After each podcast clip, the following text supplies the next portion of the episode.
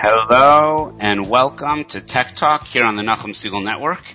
I'm your host, Aryeh Lightstone. You can listen to us on jmintheam.org or nachumsegal.com. As always, we are proud to be sponsored by our dear friends at Adorama Camera, more than just a camera store. Please check them out online at adorama.com or visit them in person at 42 West 18th Street. Today is a unique opportunity. You know, I normally give a pitch right about now to download the Nachum Segal app. I think that it's an awesome way to be up to date with the latest and greatest news, music, information that's relevant to most of our listening audience. There's a different app that for those of us living outside of Israel gives you a sense, a very small sense, but a sense of the challenges that our brethren are going through, I'd say daily, but it's really not even hourly. It's more frequently than that.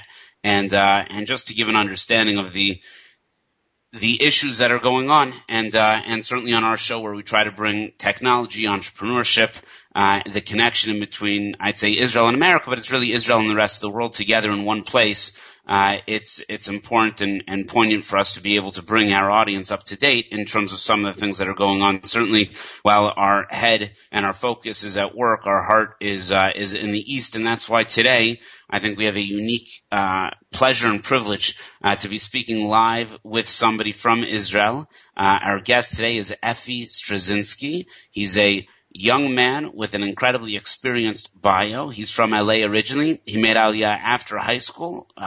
He attended YULA in the late 90s. He attended Bar-Ilan University for both a BA and an MA. Ironically enough, from one of the more prestigious Israeli universities, he received a MA and BA in English linguistics. He's been living in Ginot Shomron for over 10 years. He's married with three darling and very cute kids, if I may say so. Has a very wonderful family. And I was going to call you Effie, your brother, who I know very well. But Robbie, welcome to the show. Thank you for joining us. It's my pleasure, Rabbi Lightstone. Thank you very much for having me on. We are significantly less formal than that. Thank you for the warm words of introduction. Please call me Aryeh. Okay, you got it. Thank you, Robbie. Welcome. So I want to get into everything that you do. I want to get into – I think this is a new approach for Tech Talk. I think the things that you do are being able to look at what we do from a completely and totally different lens. And frankly, some of the skills you bring to the table are skills I'm very jealous of. But we have you on. You're right now in Israel. Can you just give us a sense of the mood in your neighborhood, in your community, in your family? With regard to what's going on in Israel right now? Please, yes. Yeah. Well, I live in a place, Ginot Shomron. It's, for those who are unfamiliar with the geography, it's I'd call the geographic center of Israel. We're about 40 miles due north of Jerusalem, about, 35 miles east of Tel Aviv, Ra'anana, Kfar Saba area. And, distance-wise is one thing to be, somewhat far away from the Gaza Strip. But besides that, due to our location in the Shomron, we are surrounded, it's a number of different settlements and a number of different Arab villages are around here as well. So, not that we're going to accuse those who are firing rockets of having any logic, but assuming they do, it wouldn't make any sense for them to sort of fire to this area. So where I live, we actually, thank God, have not had any sirens. So locally, community-wise, we laugh, we say, well, here, this is one of the safer places, so to speak, to be living right now. I will, just be very frank, and candid that I'm thankful that my little kids have not heard, the siren and, or anything like that. And, for what it's worth, better or worse, I know there are plenty of, millions of children who have heard the sirens, have slept in bomb shelters, etc. But, I am thankful for, the little bubble that we still do have that my kids are simply unaware of anything that's going on. That's just on the local level, but I do work in the Tel Aviv area. This morning I was on the train in, heard the sirens, and I even saw the Iron Dome interceptor rockets being launched to intercept the what Hamas is launching, and then you heard the boom. but then to actually see it, you know, go from the ground, it looks like, you know, you're sort of living in Star Wars. It's a little surreal. We're definitely very aware of it. We heard it in the office today, and, you know, you got about a minute, according to the home front command, to go into the sealed room, into the protected room. So we all just sort of filed in, turned on the TV in there, waited to hear the boom. And then you just sort of have to go on with your daily routine. I mean, it's strange to sort of say this, but, you know, like you say, it's every hour, every day, whatever it is, however often these rockets are being launched and the sirens are going on, we're not hiding in our homes. We got to go on with our daily lives. We go to our jobs. Our kids go to their kindergartens and to their camps, assuming those are not canceled. And they are in many, many communities. I don't live near the Gaza Strip or anything, so I don't really know firsthand what's going on there, but from what I'm reading in the papers as well, it's disconcerting, and we're definitely supporting our soldiers who have been called up, many of my friends, many of my colleagues at work, in terms of, you know, as soon as the order is given to do what they're supposed to do and protect us. It's the IDF, the Israel Defense Force. We're not trying to hurt anybody who ought not to be hurt. We just need to protect our citizens. It's Tech Talk. So we don't oftentimes have an opportunity to, although we speak to a lot of people in Israel, certainly the time, requires that question and doesn't require it out of obligation, requires it out of, I think, our hearts, need to have that. And frankly, speaking to you, and this will be a transition, and we're only making a transition because it's what we do. We go to work and we go on with our day because that's right. Part of how we win. But spokespeople like you, I think that you just articulated so incredibly clearly and poignantly to an audience that is overwhelmingly in favor of pretty much anything that would wind up happening. But we don't live in a world where that's the case. And I'm going to ask our audience out there to listen when we speak to you, to hear how you're articulating, even within your world of work, how you're articulating what you do, because that'll enable us to learn from that in terms of how we can articulate, forget in our workplace, which will be valuable, but also in terms of our personal obligations, which really is to be supportive of Israel in all the ways that we can. And maybe we'll reserve the last 5 minutes that we have you on for some different ideas and techniques that we can use in order to do that. No problem at all. Thank you, Robbie. So let's talk for a minute. Before we get into the details, the nitty gritty of what you're doing, you're in Israel, you're an MA/BA in English linguistics from Bar-Ilan University. Where do you go professionally? How did you decide what angle you wanted to take professionally at that point in time? That's a very good question. Well, honestly, you know, when you're sort of freshly graduating out of college, you sort of take what you can get.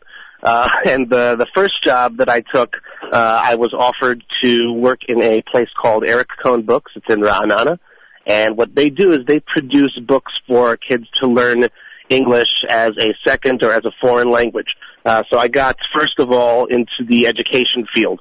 And it's just, I was thankful to be offered any sort of job, but didn't really know where I was going from there. I didn't realize, you know, I knew what I knew academically speaking, but I didn't necessarily know how to practically apply it, other than, you know, maybe sort of editing and proofreading. And that sort of jived with, you know, doing precisely that for educational books for kids to learn English. That's sort of how I started off my career directly from the, linguistics aspect of it. And over the last, I guess, it's been about 8 or 9 years, I've done a number of different, I've had a number of different positions and different jobs, some of them in the field of education. But from about 4 years ago, it sort of got into gaming. Gaming meaning gambling, the online gambling industry. On a personal note, it's, you know, having grown up in Los Angeles, we used to go to Las Vegas about 5 or 6 times a year. You know, from when I was about 8 years old. So, you know, for a number of years, every year, that was just our fun place to go. So I sort of had it in my genes. It's something I always enjoyed, the idea of, you know, gambling, slots. Obviously, you know, you're too young to do that, but to sort of see it around you, it excited me. It got my blood pumping. So about 4 years ago, when an opportunity presented itself to get into that industry, there was a company who was looking for someone to do writing for their websites, for their press releases, for their for their blogging, that sort of thing. They needed a native English speaker to produce that. They are an online gambling company. They allow for, casino gambling, betting on sports, bingo, poker, that sort of stuff. We don't allow Israelis locally to go ahead and gamble because that would be against the law. But, for the customers abroad, they need native speaker talent to go ahead and produce that. And luckily, I fit that bill professionally, and on a personal level, I just enjoy it, and it's pretty cool to be working in that industry. So that's interesting. So it's an Israeli online, and maybe I'll just take a brief segue to say here on the Nachum Segal Network, we don't we're not encouraging any of the products directly or the actions associated by the products, but it is a fascinating industry that from the little bit that I do know of it. It happens to have a fair amount of Jewish people involved. It's obvious, from top down would be Sheldon Adelson, who is maybe one of the most philanthropic, certainly passionately pro-Israel individuals in North America in terms of placing his money where his mouth is. And it is it's an interesting industry. We're not going to talk about the ins and outs in terms of in Vegas, but I'll tell you from just going to some of the places, and I've been to many conferences there, that just seeing the architecture in and of itself is there's a thrill to some of the things that it's really feeding on one's imagination. It enables that concept of creativity, etc., whether it's in the gaming or it's in the experience that they're trying to paint. But I certainly understand, and I'm sure at least some of our audience can their heart races just a little bit faster. With some of those things. So you have an Israeli company that does online gaming. It's not allowed in Israel. So if you're in Israel, you can't be gaming. But their primary target market then is who? That would be Europe. I mean, it's funny you say it in terms of just one company. Believe it or not, I mean, this, billion-dollar online gambling industry, I'd say about, conservatively, to estimate about 50% of the industry is based here in Israel. In places like, Ramat Gan, Tel Aviv, places like those, that's where the offices are. And what we do is it's the brain power work. It's the marketing. It's the translating. It's the, front-end web designing, the software development, the customer support. And, we've got people who have made Aliyah from a number of different countries. So they cater to the market, which would be Europe, mostly Europe. Also South America, anywhere where basically it is legal according to the, the jurisdiction and their laws, that's who we will market to. And, that's sort of to tell you a little bit of an inkling. And, just as a little aside from my side, there's certainly a demarcation that needs to be made between live and online gambling. I mean, you mentioned Mr. Adelson. Yes, love all of the philanthropic work, that he does for Israel and with Birthright, et cetera, but, for those who may or may not know, he is actually against online gambling. We don't cater in general, my company, to the United States. We don't allow that because that's not legal unless it's in certain states, and we don't have a license for that. It's completely licensed, regulated, above board, everything that we do. And it's definitely a fascinating industry. I mean, as much as my heart got pumping when I first got into it, there was a lot that I needed to learn about it. In those first few months, I just sort of spent actually playing a lot of the games to understand what is it that makes our customers tick and how can we get them, encourage them to keep on playing the games. So that's the type of writing that I do. Oh, good. So now, well, let me take a quick break and remind our audience that we're listening to Tech Talk on the Nachum Segal Network. I'm your host, Aryeh Lightstone. You can listen to us on jmandtheam.org or nachumsegal.com. Go ahead and download our app. It's a great listening, interactive experience. We are proud to be sponsored by our friends at Adorama Camera, more than just a camera store. Please check them out online at adorama.com or visit them in person at 42 West 18th Street. On this show, we are privileged to have a guest calling straight in from Israel, Robbie Strazynski. I practiced his last name several different times, and I think I've almost got it down. He is in Ginot Shomron, talking to us live right now about both his experience in Israel as well as, sort of the career path that he's taken since graduating Bar-Ilan that's now brought him to a fascinating field of professional writing for it seems from your bio, Robbie, that mostly it's poker, or is it all forms of online gaming? Well, what I do in my full-time job, it's all the casino sector, actually. That's what I do in the full-time. The operator that I work for, that they have a number of different brands, it's across all the different sectors, where it's online poker, online casino, sports betting, bingo, etc. What I do on the side, nights and weekends, except for Shabbat and the holidays, is I have my own poker blog that I'm very passionate about. That's something I'm very into, and that's got its own separate audience, mostly American, and I'll be happy to talk more about that if that's something that interests you and your audience. Of course it does. Let's stick with, at the moment, from the quote-unquote full-time, the big company, Play. Sure. When they approached you, to me, and this is something that I think is interesting, at least to me, hopefully to our audience as well, how do they put metrics? What's a job description that they're looking for you to achieve or to accomplish? Very good question. Well, the bottom line, how the company makes money, just like any casino, you always say the house always wins. So, the bottom line is, they basically need people to play the games that they offer. This is we are a licensee of a software development company called Playtech. They have developed all of the software, whereby people can play all of the casino and poker, et cetera, games. And what the company essentially does is it markets it. A casino is great, but you got to know that it's there. So essentially, all of our jobs, whether it's software development and all that stuff, it sort of leads up to the end game of bring the people in the door. And the software will sort of do what it needs to do because it's enjoyable, high-class, first-rate, state-of-the-art type of software. My particular job is honed in on that, bringing them there and also keeping them there, because I do write a lot of the internal marketing emails, for our players, letting them know that we have such and such a promotion, that if you make a deposit, we'll offer you such and such a bonus.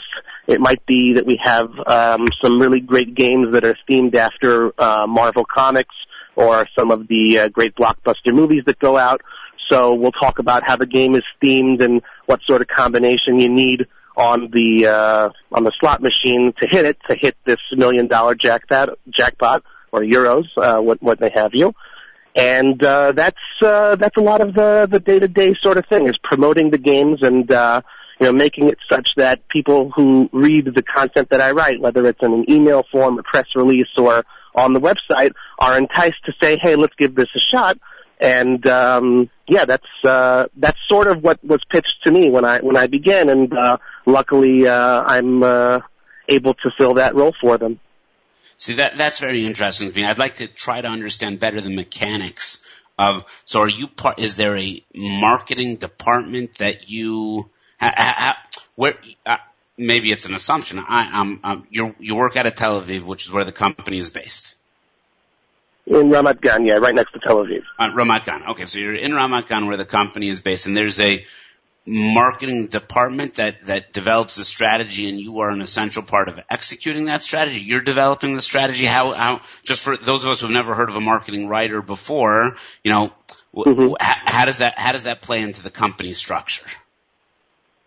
Well, I would say you sort of need to know who your customers ought to be, and you need to know who your customers are, because there's an internal and an external side of things. The external side is you sort of say to yourself, okay, how do we get, this particular demographic to want to play the games? So you appeal to them in that precise way. Like, you'll use different types of wording to appeal to men or to women and, put that out on the site, try to get it out in press releases, get other sites talking about you and the great games that you offer. That's the external side, and we also have affiliates that work with us that we provide some material, marketing materials for them to go ahead and do the promotion. On the internal side, it's people who have already signed up and opened up their accounts and we basically try to get them to come back for more. Just like, you know, if you want to go to a Dodger game, sorry, I'm from L.A., I've got to say the Dodgers, you go to a Dodger game, you know, you want someone not just to buy a game, you know, a one-game ticket, you want them to buy season tickets. So you want to get them in general to keep on coming back. And I guess sort of the brain thing that goes into it, the foresight, the thought, we do some brainstorming each month, and we have our meetings, and we say, okay, maybe, you know, such and such an event is coming up, like we just had Wimbledon, we have the World Cup going on, what sort of offers can we get themed to that? Do we have any slot games or casino games that have to do with soccer or with tennis, and maybe try to promote those games because it's seasonal, that's what people are watching, and write emails like that. And then next month it'll be something different. You know, obviously we're marketing all over the world, so Christmas is a very big season for us, and we have a lot of Christmas-themed content that goes out. And it follows a pattern of a cycle, month after month, year after year. And, we sort of keep our finger on the pulse to see what's working. We look at our analytics and to sort of see, our people playing. We look at our emails, and we do what's called A/B testing. We'll test titles of emails that, you know, is someone going to go ahead and open it? If not, then what can we do to improve what's called a click-through rate and get someone to open the email? Like I said, it's about getting them to open the door. Once the door is open, the product will sell itself. That's the belief. But that's basically what doing marketing is all about. And when it comes to writing, it's about knowing the right words to use and appealing, and knowing who your audience is. So those two things sort of go together. I think that for the audience out there, and we skew a little bit, as we discussed a little bit offline, Robbie, sort of the more traditional Jewish industries, whether it's education or it's real estate or it's law or whatever else it would be, but we've all sat in that time where, we had to send out some form of informational, maybe a solicitation, maybe an invite to a communal gathering, to a something else like that, and mm-hmm. We, like you and your company, are competing with over-cluttered inboxes, not enough time, not enough resource, not enough money. And I think at this point mm-hmm. in time, certainly I'm thinking of this. I'm positive the rest of my audience is thinking about this. Never value the art of what you do more than when you sit there and you try to reword that thing. What's going to make that person click on this, the click-through? And it's an art form, and I assume with your analytics, to a degree, it becomes a science. Yep. How much when you'll send out something, you'll run your analytics on the thing, you'll see whether it was successful or not. Do you have the ability, and this is just a curiosity question, do you have the ability to take the let's say, guys age 22 to 30 were incredibly excited the fact that you mentioned Batman in the subject of the email or something else like that. Do you then divide them into a different subset whenever you're going to come out with some Spider-Man, whatever the thing would be, the marketing piece? Or do you have to realize that, wait, I only hit 10% of my population over here, 90% didn't click through because they don't like Batman. Are you able to take your population and to continue to divide it down even more narrowly based upon the things that they like?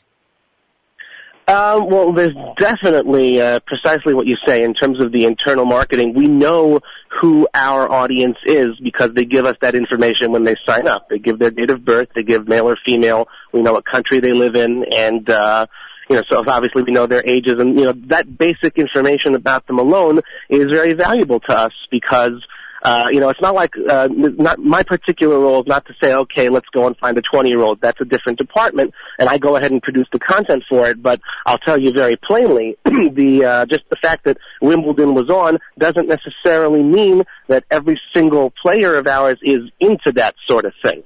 So what we'll do is for, whatever it is, the end of July, or sorry, the Wimbledon was the end of June, we'll have a number of different emails that I'll have produced, and, it'll be completely segmented into our different populations of people. We'll have one that'll go out to men, one that'll go out to women, one for older players, one for younger players.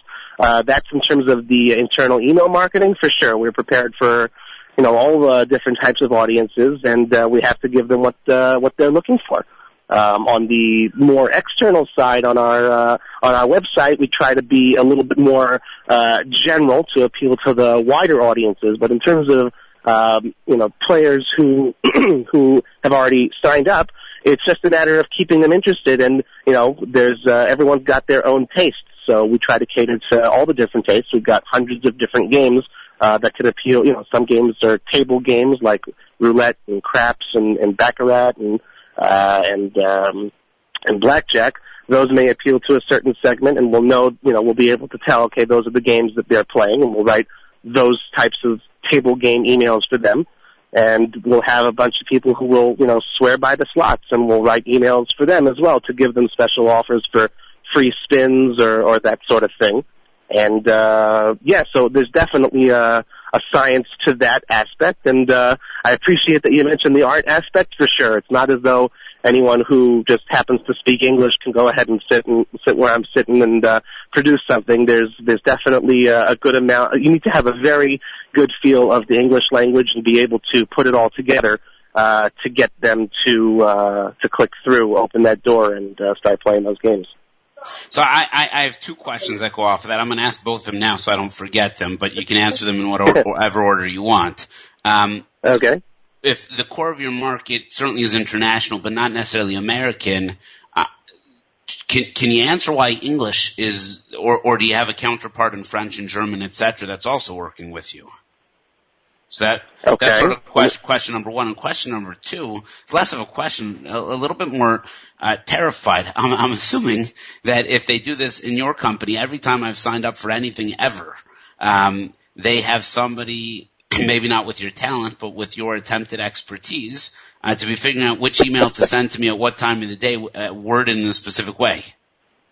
You better believe it. So we'll answer that, both of those questions. Wow, those are great questions, and you definitely hit it on the ball. First and foremost, with regard to the English being important, it is, because whereas America is not necessarily our target market, Canada, South Africa, Ireland, England, New Zealand, any place like that, plenty of English speakers, and obviously anyone else who speaks English around the world, that's a very, very significant portion still of whom we market to, or to whom we market. But yes, we do have a full in-house translation department. Pretty much everything I write, almost everything I write gets translated into at least 6 or 7 basic languages. Other stuff like that's more general on the website gets translated sometimes even to 10, 11, or 12 languages. That gets outsourced sometimes. But by all means, you got to speak everybody's language, just like you got to know what they're interested in. You can have the best email in the world, but if they don't speak English, you got to give it to them in German or in French or in Portuguese or Spanish. So that definitely that is 100% correct. If they capture the arts of what I've written, that I don't know. I don't speak those languages. But we definitely try to, mirror whatever it is that I write. We actually happen to sit on the same floor. If they've got a question, they come to me and ask, and I try to explain it further so they can capture, the expression in their own language and sort of the message that I'm trying to send. The second question. Are you able to run the same? Well, I'm now going to cut off my second question because I have a follow up to that. Okay. One. Are you able to run the analytics in the same way in the other languages to see the phraseology, etc.? I believe so, and I can't give you a definite answer because I'm not the analytics guy. Our little department gets presented with the numbers, and we're able to sort of draw conclusions from that. I believe that's what they do, but I can't give you a definite yes or no. It would make sense if that's what they do. Awesome. Okay. I was just really curious about that. Okay.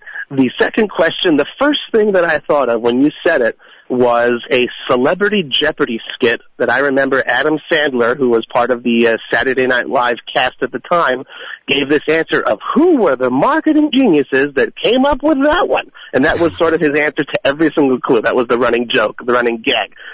There are marketing people in every single company, and what I'm doing, we certainly apply to the casino and gambling vectors or sectors, whatever you'd call it. But what we're learning from on the professional English language and marketing side of things, we're learning from places like Copy Blogger and content marketing sites, We're reading about search engine optimization, which is kind of critical, meaning like when you type something into Google, what are the results that pop up? This is more on the external side, obviously, that emails don't get read or search engine, put in the search engine.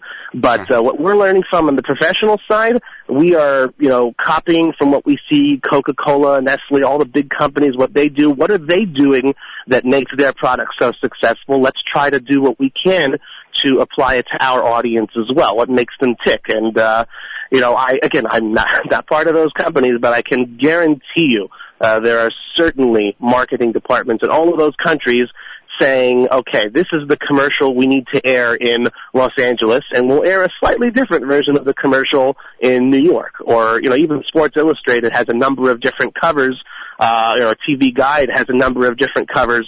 TV Guide's still around, right? I think so.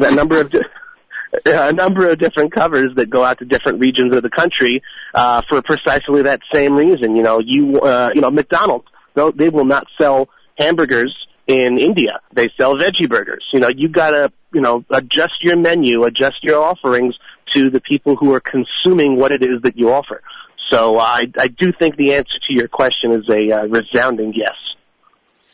Wow. But while you were answering that question, you really brought up something else, and I'm going to take this this brief segue to remind everybody that they are listening to Tech Talk on the Nachum Segal Network. We are privileged to have Robbie Strazynski on with us from Israel, describing a really cool field, marketing, but marketing through the language that's chosen, not English versus a different language, but how it's chosen and how it's applied, and that's really only part of what he does. I'm excited to segue into the next part, but we've got Robbie on live with your host, Aryeh Lightstone. You can listen to us on jmandtheam.org or NachumSegal.com. As always, we are proud to be sponsored by our friends at Adorama Camera, more than a camera store. Please check them out online at Adorama.com or visit them in person at 42 West 18th Street. Before we get to the next question, now would be a great time for some of the audience who might be jumping on halfway through the show to know, how do they follow you? What's the best way to interact with you online? Follow you on Twitter, read your blogs. I know that gets to the more personal thing, but for the audience maybe tuning in now or maybe have to run somewhere else and aren't going to get back to our podcast later, let's let them know how to find you, Robbie. Oh, thanks. Yes, I'm very active on Twitter. My tag name would be at CardPlayerLife. It sounds exactly like it's spelled, C-A-R-D, player, P-L-A-Y-E-R-L-I-F-E, at CardPlayerLife. Definitely happy to get some more followers and engage with you, answer your questions personally. That is my personal account. I don't tweet there too much about my full-time job. And I'm also on Facebook. I'm always happy to make some new friends. Just search my name, Robbie, R-O-B-B-I-E, and I'll spell Strazynski out for you because it ain't easy, S-T-R-A-Z-Y-N-S-K-I. So I'm on Facebook, I'm Twitter, and it's not that hard to find me. You can also Google my name and see the stuff that I've written, both from my workplace and my private on-the-side sort of stuff. And I do have my poker blog, so if that's something that you're interested, you're always welcome to visit CardPlayerLifestyle.com. Thank you for sharing that. I appreciate it. What I'd like to I'd like to get into now, and then we're going to get into your quote unquote side job, which sounds, one of the things I was reading some of the interviews that I know you've taken in the past, and the overwhelming amount of stuff that you're able to do in your day. I want to find out a little bit more about that also. But what I'd really like to figure out first is, I assumed, English linguistics as a major is not necessarily a cutting-edge degree. It's an important degree. I'm jealous of the skills, but there's not a lot about it that to me screams cutting edge. Okay, but what you just described in terms of the advancements in this form of marketing, none of us should assume or think for a second that you aren't changing and adjusting and adapting literally daily in order to keep up or to get ahead of your competition. It is not a stale industry. It's an evolving industry. Is that fair? Oh, 100%. I mean, I you know, but I chose English linguistics because I have a passion for language, and I agree with you. It's not necessarily, I wouldn't call it stale. It's not like it's Latin, but it is. There's a lot of science to the language as well, and knowing how to properly use it and apply it. I mean, we choose our words carefully in everything that we write. And to really, you know, I joke about it that I've got a master's, you know, to really truly master a language, you can study it, understand it, and, you know, you control it in a sense, and you're able to do some amazing things with it, you know, whatever industry that you're in. Right. So that to me was, I would not have anticipated that, how cutting edge and important, whether it's SEO and some of the other aspects that are involved, you know, what degree, that has. That to me was very interesting, Robbie. So I appreciate you sharing that. Sure. And I will just tell all the people who are not sure what to study out there. Lots of times the joke is, oh, go be an English major. And I was lucky that it's not just English literature that was offered, also English linguistics. It really is a fascinating field. I didn't know what it was. I went to the English department and I saw this English, you know, at Bar-Ilan University. I was like, oh, I know English. Let's do something with it. I saw literature and I was like, well, I'm not sure what to do with that. And I saw linguistics. I looked at the curriculum that they were offering and I was like, wow, half of these courses seem ridiculously interesting. So that's how I sort of got into linguistics at the time, and then I, you know, grew to really love that and appreciate it. So, you know, it's not, you know, there's plenty of things you can do with an English degree. You can become a journalist, an editor, a proofreader, and definitely a writer, a technical writer, marketing writer. There's a whole world of options out there for you. Right, which seems very, very interesting as well, and I'd have to imagine puts you in a unique demographic in Israel in terms of the, you know, the your employability. You know, in terms very of fitting fortunate. That niche. Well, I'm very fortunate and very, very thankful. You know, as people may or may not know, I guess they can imagine, you know, making Aliyah, moving from any country to a different country, it presents tremendous challenges. But obviously, you know, we, as the Orthodox Jew, you look at Israel as the homeland, and I'm incredibly thankful and grateful that I was able to follow this path that was, you know, easy for me. And I, you know, as much as I'm fluent in Hebrew, but it's not the same as your native language, and to have been able to follow this path, get a degree here in my language, find a career where these specific talents that I do possess and have honed are appreciated, and someone pays me for this. It's really exceptional, and not a day goes by where I'm not thankful to Hashem, to God, for this type of opportunity, and it certainly makes it a heck of a lot easier to adapt when you've got a job and are able to work in your field. So, two things. Thing number one is, what language then do you focus on for your children?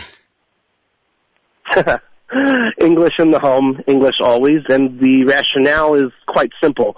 You know, when they go to Gan, when they go to school, when they speak to their friends, you know, when they'll speak to anyone on the street, Hebrew will be there. I'm not worried that they won't speak, learn, understand, write Hebrew, etc. I mean, my 6.5-year-old daughter probably knows quite a few more, quite a bit more than I know even now after 15 years here.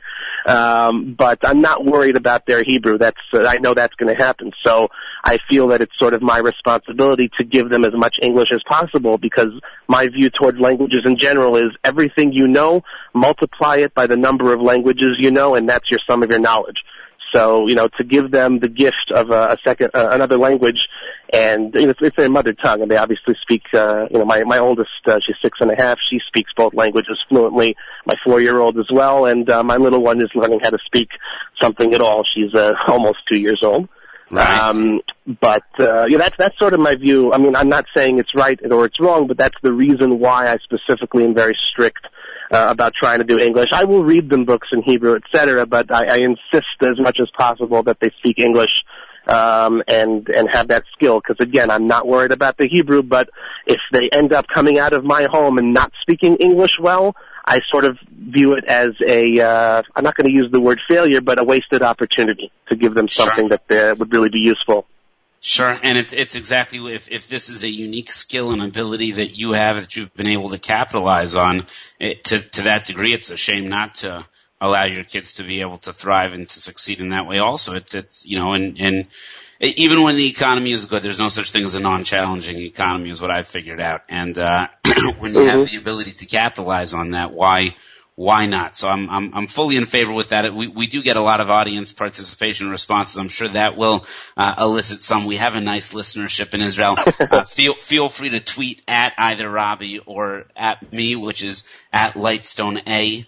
And let's hear your thoughts about teaching whatever language it is in the home. I've got a friend who I'm very much in awe of here living in America. He would like to make Aliyah, has not yet had the opportunity, and he is incredibly strict about only speaking to his kids in Hebrew. And it's really awesome. And I'm jealous of his ability, and I'm jealous of the fact that I haven't been able to do that with my children. So that's, I think is a special gift. You guys would have a fair amount in common in that regard. Well, I don't know about the jealous aspect, but perhaps it's something that we could try to emulate. And, it's never too late to try to learn a language. So, why not channel and focus it in that direction? Right. That is the plan. That is the goal. I want to get into what you're doing. Again, we use the word on the side, even though it's difficult to even have that connotation when it's clear you're putting in 20-hour days.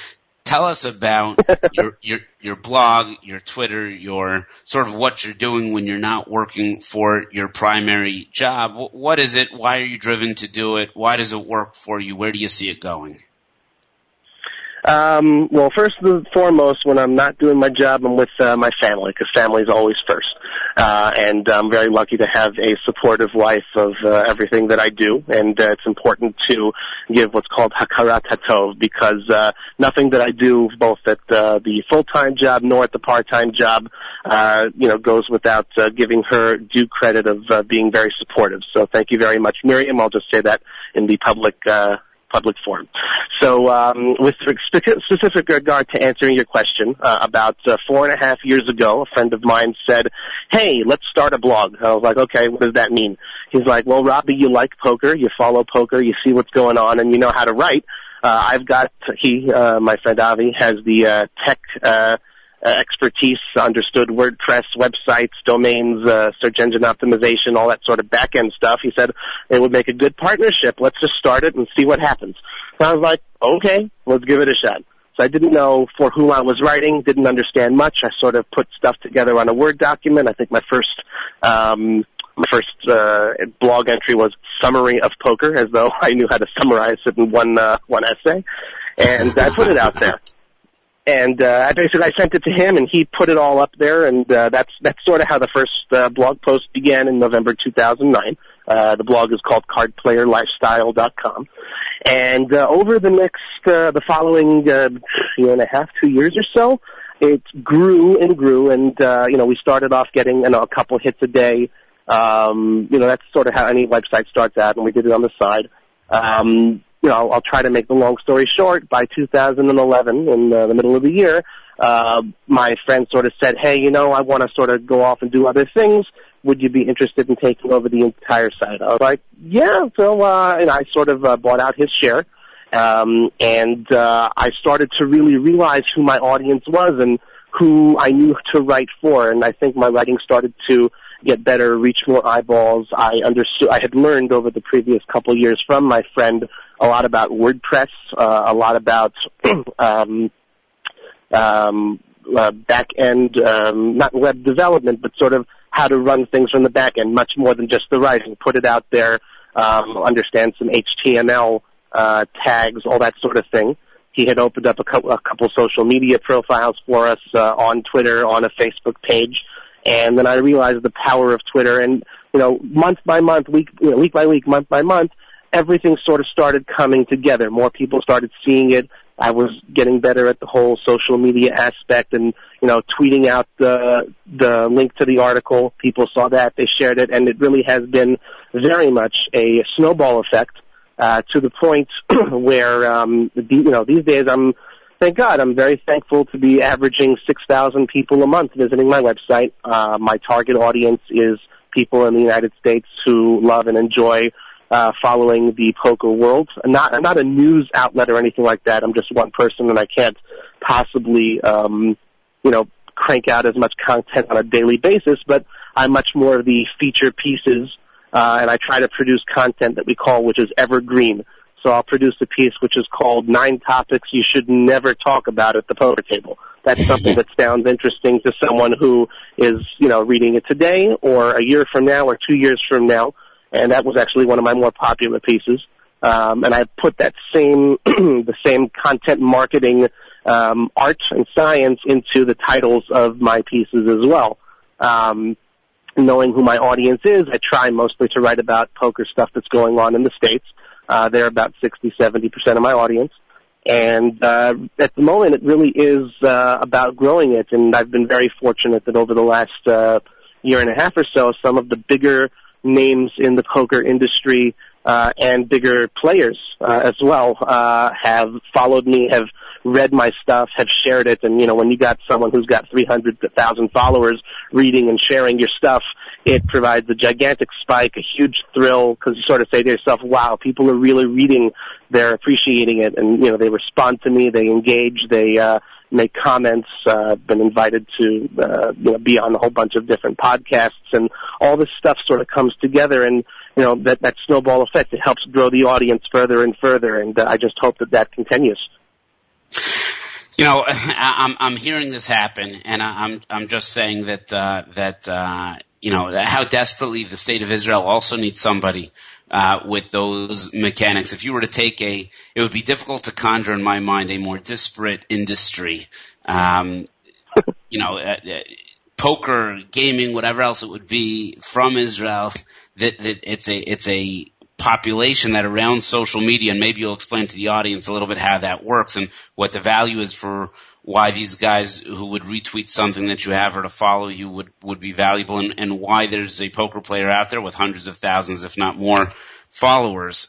It's a, you know, to me maybe the best analogy, and you'll correct me if I'm wrong because I don't have a lot of experience in this, but when you saw the World Cup right now, America in general is not a major soccer country, certainly compared to the rest of the world. We're certainly not that way, although it's growing in popularity. You saw it in Kansas City, in Chicago, even in New York. You know, Midtown Manhattan stopped to a degree during some of the games, even the games that the USA was not in. It was a phenomenon. It was something that people were interested in. I feel in many different ways, perhaps poker has to be like that as well. I don't know if that's true, and it's a, I don't want to say a cult following, but it's a passion. It's something people do, you know, religiously, for lack of a better term. Well, it certainly has its audience. I wouldn't say it's nowhere near as big as the big four sports or soccer or anything like that. But I wouldn't go so far as to call it a cult either. I mean, you've got. And I will not exaggerate, you know, millions of people who are playing, not necessarily in casinos, but in home games with their friends. You know, that's where I saw my dad once upon a time. You know, he used to play with his friends in the garage, and you know, that's why I first got into it when I was 8 years old. I mean, it's you know, America's game in a sense, you know, and people are playing it. What happened to make it, like, uber popular was sort of a perfect storm of different things that happened. There was actually, this is, you'll find very interesting, and I'm sure the audience will as well, an invention called the whole card camera. When you have a poker table and when you pick up your card, there's a little space enough for a camera to be in there to see exactly what someone is holding, and who's seeing it is people who are watching it on television. So on the, you know, there was televised poker that was coming out, and that went hand in hand with this whole card camera. Why I think people will find it interesting, the camera itself was invented by someone who's now 92 years old. He's a Holocaust survivor named Henry Orenstein. He's actually the same person who invented the Transformers. I'm sure you know the movie Transformers 4 is out right now. He is quite an amazing, incredible individual with another story, an amazing story. But he's the inventor of the whole card camera. That happened around the same time as televised poker got incredibly popular. And why did it get popular? One, because of, you know, you could sort of see and understand what's going on and not just sort of watch people playing cards. You could see what they're holding and be invested in what's going on. And there was this guy in 2003 named Chris Moneymaker. I kid you not, that is his actual name. He was an accountant from Nashville, Tennessee. And he ended up winning the biggest poker event in the world. He qualified by playing online. This is back when everyone in the United States was playing online. He qualified in a $39 tournament. He won the tournament. And, you know, he won a trip to Las Vegas to play in an event that cost $10,000 to enter. And he ended up beating out all the pros, 838 other players. And when ESPN broadcast this, utilizing the technology of the whole card camera that was available, you know, there was just 7 hours of footage, but they kept on replaying it over and over, and the ratings were there. People got interested. That's something that we in the industry call the poker boom. There was an interesting book that was just produced about it now 10 years later called The Moneymaker Effect. I just reviewed it on my site, CardPlayerLifestyle.com. Got to get the plug in there. Well, but that's sort of what happened. That's sort of what happened in 2003 that made poker explode. Is it still as popular as it was then? No, definitely not. But, you know, just like anything that becomes ridiculously popular, it's not a fad. It didn't go away. People are certainly playing, not just in America, all over the world, online where it is legal. And that's who the audience is. I mean, there's definitely a world unto itself. You know, you hear me talking about it like I'm an expert because I'm very into it. But in terms of mainstream, I mean, there used to be a time a few years ago where you just channel surf and you're bound to bump into some sort of poker programming that's on.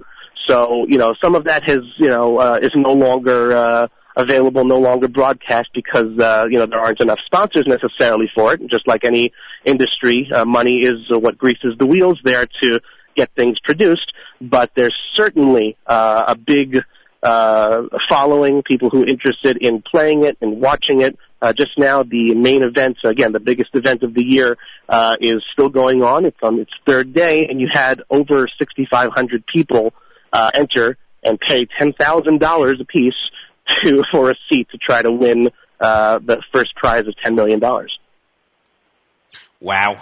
Okay. I mean, the whole thing is fascinating. It's just fascinating. And you describe poker itself as an American sport.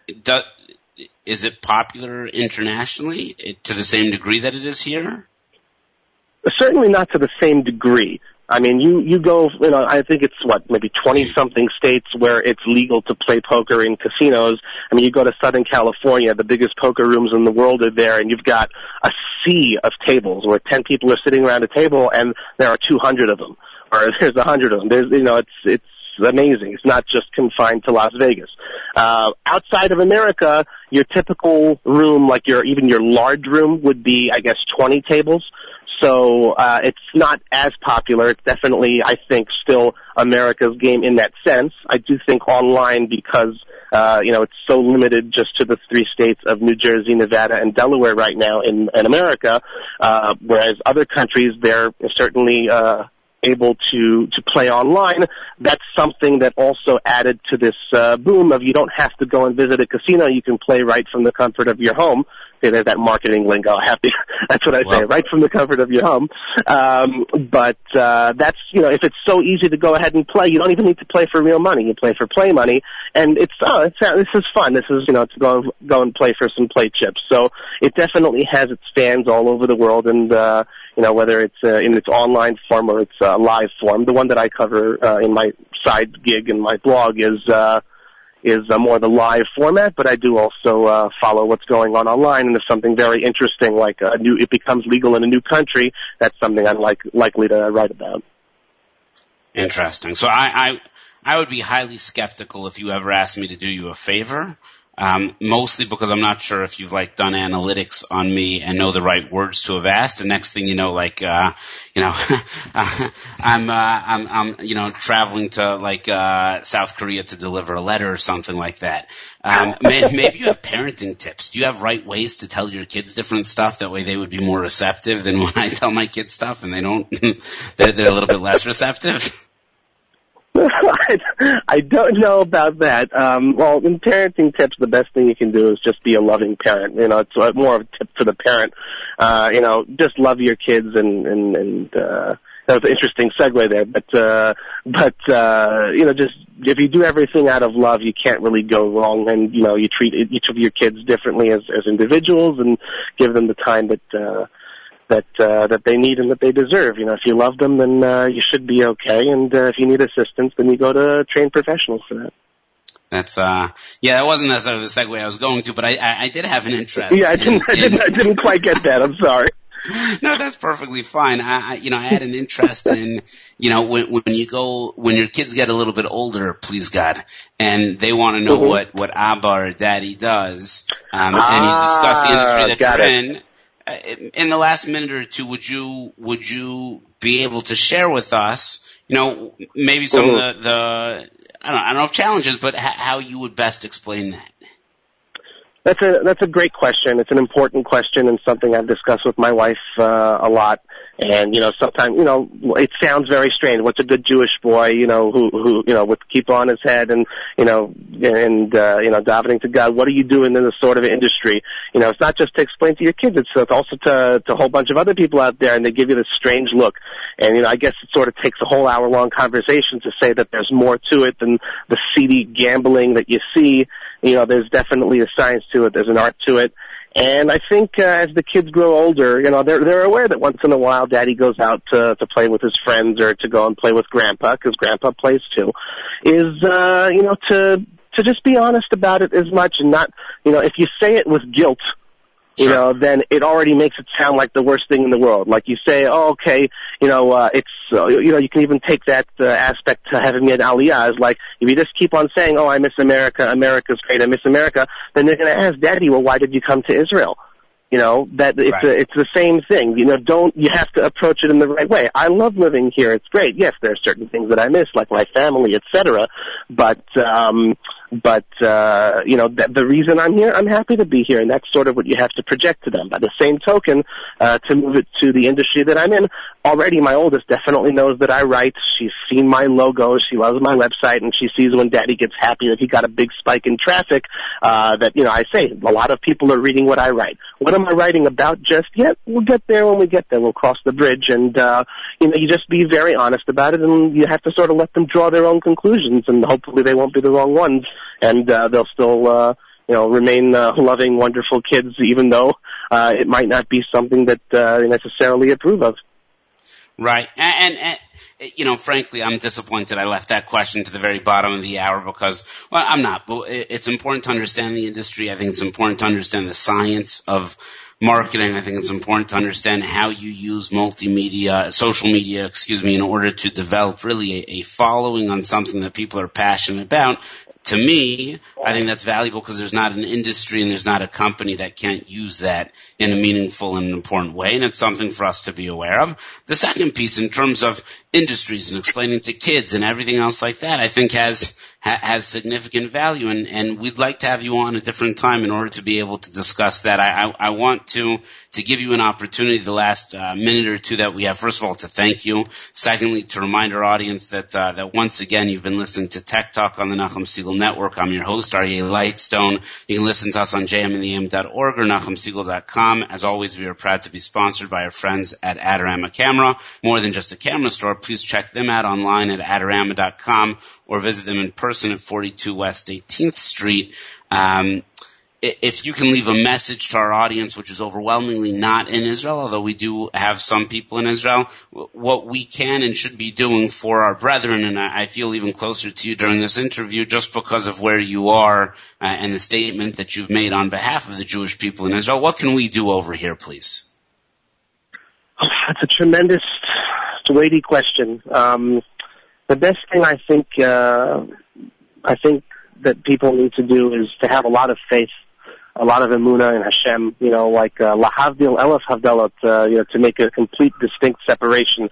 When the Holocaust was going on, there were people who lost their faith in God and said, what is he doing to us? And I think the most important thing to realize here is God does have his master plan, and it's up to us to not necessarily see those of us who are here to run away. It's up to us to sort of say, hey, this is our land, it belongs to us, God promised it to us, and we have to want it in order to deserve it. Those of you who are abroad, you need to, I believe, remember that message. There's a very unfortunate thing that happened just a couple weeks ago in the Parsha of Shlach, in the weekly Torah portion. where the spies, 10 of the spies gave a bad report about the country, and 2 of the spies gave a good report. It's important that through thick and thin, whatever is happening, whatever riots or rallies or rockets or whatever it is that's happening to us, to remember that, you know, whatever we do on the ground with our army, with our regular daily routine, that's one thing. But we have to sort of remember that God is, this is what I subscribe to. God is protecting us here. I believe He wants us here. And it's not something that just sort of gets handed to you on a silver platter. You have to want it. You have to deserve it. And obviously pray that, those who don't want us here do not accomplish their goals, and to give our soldiers, who are very much risking their lives, the strength to go on and to accomplish what I believe is a milchemet mitzvah, a holy mission. I'm not a rabbi or anything like that. I'm just a simple Jew who lives here in the Shomron, and ideologies, whatever you want to call it. I think the basic tenet, one of the basic tenets of Judaism, is He gave us a land, and you have to just really want it. And even if you're abroad, this is something that you can identify with, support with, and God willing, one day, me from LA, talking like a big American, I've been here for 15 years. I don't plan on going back. When I'll say back home, this is home. This is home for everybody. And I do hope I'll be, try to be the best ambassador for the country and for Aliyah as I can be. This is where we will eventually end up, so hopefully come before there's, no space left on the plane. Thank you for taking the time. We'll take the message to heart. Want to thank our audience for taking the time to listen to us. Robbie, thank you so much. Stay safe. Keep your family safe. And that we're thinking of you guys there. Have a great week, everybody. Thank you so much, Aryeh. Thank you. Thank you, Robbie.